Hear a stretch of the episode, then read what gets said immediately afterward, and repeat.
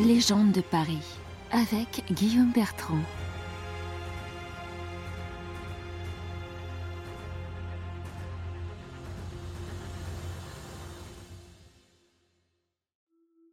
S'il existe à Paris un lieu propice à exciter l'imaginaire et faire revivre les légendes, il s'agit bien du cimetière du Père-Lachaise. Avec ses 44 hectares, ses 77 000 sépultures et son million de défunts, le Père-Lachaise est le plus grand cimetière de Paris et le plus visité au monde. Depuis son ouverture en 1804, des centaines de millions de visiteurs, qu'ils soient touristes, promeneurs ou endeuillés, ont emprunté ses allées. S'il est connu pour ses centaines de célébrités comme Oscar Wilde, Jim Morrison, Sarah Bernard ou encore Edith Piaf, ces derniers y côtoient d'illustres inconnus ou oubliés au destin fantastique, parfois tragique, perdu dans les méandres de l'histoire. Je vous propose de franchir les portes de cette mythique nécropole et de vous perdre dans ces chemins reculés, parfois abandonnés, pour une promenade aussi romantique que macabre. Commençons par le commencement. À l'origine, cette colline, parmi les sept entourant Paris, était connue sous le nom de Champ-l'Évêque, car le terrain appartenait à l'évêque de Paris. À partir du XIIe siècle, il prit le nom de Montauvignes en raison des cultures qui s'y tenaient. Vers 1400, un riche bourgeois commerçant en épices, Regnault de Vendôme, en fit l'acquisition pour y faire bâtir une maison de campagne appelée une folie, dérivée de feuillu, le feuillage, dont il ne reste qu'une évocation à travers la rue de la Folie Regnault dans le 11e arrondissement. En 1626, la Folie Regnault devient la propriété des jésuites de la maison professe de l'église Saint-Paul dans le Marais parisien. L'été venu, les religieux s'y retirent afin de s'y reposer et de se couper des agitations de la ville. Le 2 juillet 1652, le jeune Louis XIV, âgé de 14 ans, vint lors de la fronde assister au combat dans le faubourg Saint-Antoine en compagnie de Mazarin et de la cour. Un boulet de canon, tiré de la Bastille par sa frondeuse de cousine, la grande mademoiselle, serait venu s'échouer à ses pieds. La colline est alors baptisée Mont-Louis en hommage à la venue du jeune monarque. Le plus célèbre des jésuites était le confesseur du roi, le révérend père François d'Aix de la Chaise, autrement nommé Père Lachaise. Celui-ci exerçait une grande influence auprès du jeune monarque. Ne se rendant qu'une fois par semaine à Versailles, le père Lachaise partagea son temps entre sa maison professe de l'église Saint-Paul et le Mont-Louis de 1675 jusqu'à sa mort en 1709.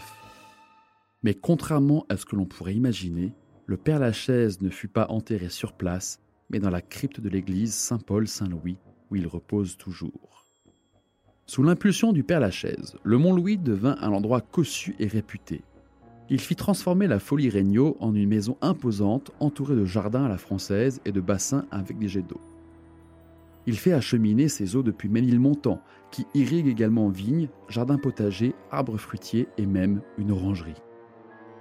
Ce petit coin de paradis a attiré de nombreuses personnes soucieuses de se confesser et de se faire bien voir auprès de celui qui avait l'oreille de Sa Majesté.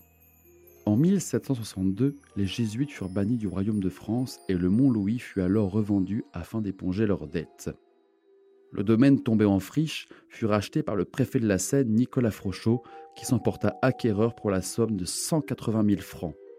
Ce rachat faisait suite à l'interdiction des inhumations en ville survenue lors de la fermeture du cimetière des Innocents en décembre 1780. Et évidemment, suite au transfert des ossements de tous les cimetières de Paris vers les catacombes. Une fois les tumultes de la Révolution passés, trois nouveaux cimetières furent instaurés en dehors du mur des fermiers généraux, l'ancienne limite de la ville. Au nord, ce fut le cimetière de Montmartre, au sud, le cimetière de Montparnasse, à l'ouest, le cimetière de Passy, et le plus ancien d'entre eux, le cimetière de l'Est, que les Parisiens renommèrent affectueusement le Père Lachaise. Frochot confie à Alexandre Théodore Brognard, architecte qui s'était illustré dans l'édification de la Bourse de Paris, la conception du lieu et de son agencement. Napoléon Bonaparte fait adopter le décret impérial sur les sépultures le 12 juin 1804 afin que chaque citoyen ait le droit d'être enterré quelle que soit sa race ou sa religion. Malgré l'innovante conception de Brognard d'un jardin à l'anglaise fait d'allées sinueuses à la végétation dense, le terrain reste boueux dont les hauteurs est situé hors de la ville dans des faubourgs populaires. De plus, N'étant pas une terre chrétienne consacrée par une église, mais un cimetière laïque, il est boudé par les Parisiens, encore attachés à se faire enterrer à l'ombre de leur clocher. En 1817, soit 13 ans après son ouverture officielle, le cimetière comptait un peu moins de 2000 tombes. Le comte de Chabrol, préfet de la Seine, organisa un beau coup de communication. En grande pompe funèbre, y furent transférées les dépouilles de Molière, La Fontaine, Héloïse et Abélard. En pleine période de la Restauration et de l'avènement du romantisme français, l'opération fut un succès et en 1830, le cimetière comptait plus de 33 000 tombes. Multiconfessionnel, le lieu réunit en son sein plusieurs religions et aussi des cultes plus étranges. Depuis sa campagne d'Égypte et sa nuit passée dans le tombeau du pharaon de la grande pyramide de Khéops, Napoléon était obsédé par le mysticisme égyptien et rapporta à Paris une véritable égyptomania, comme nombre de tombeaux pyramidaux en témoignent encore. De nombreux francs-maçons sont également inhumés au Père-Lachaise où l'œil initié s'amusera à les débusquer. De vieilles légendes populaires font de l'esprit du premier mort enterré dans un cimetière le gardien de celui-ci.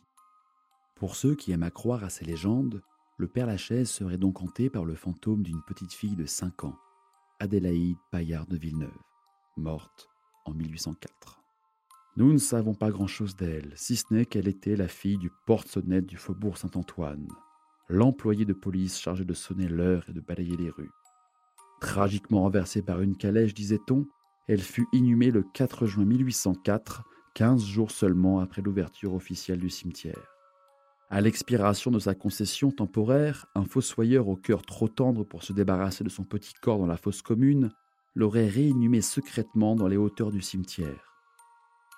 S'il n'en existe aucune preuve tangible, un emplacement officieux est pourtant entretenu par les habitués. Le Père Lachaise passe pour un haut lieu de l'ésotérisme où sont enterrés de nombreux spirites et autres adeptes des sciences occultes, parmi eux Bonne Maman, Papus et le très célèbre Alan Kardec.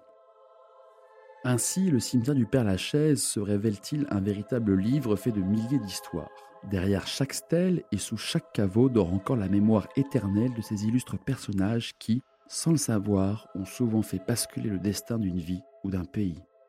Jardin du souvenir, le Père Lachaise se veut une mémoire collective où chacun peut venir puiser dans ses racines communes et s'amuser à chasser les fantômes qui ne demandent qu'à hanter nos esprits. En réalité, la mort réelle n'existe que dans l'oubli. Le véritable tombeau des morts et le cœur des vivants et la légende et leur immortalité.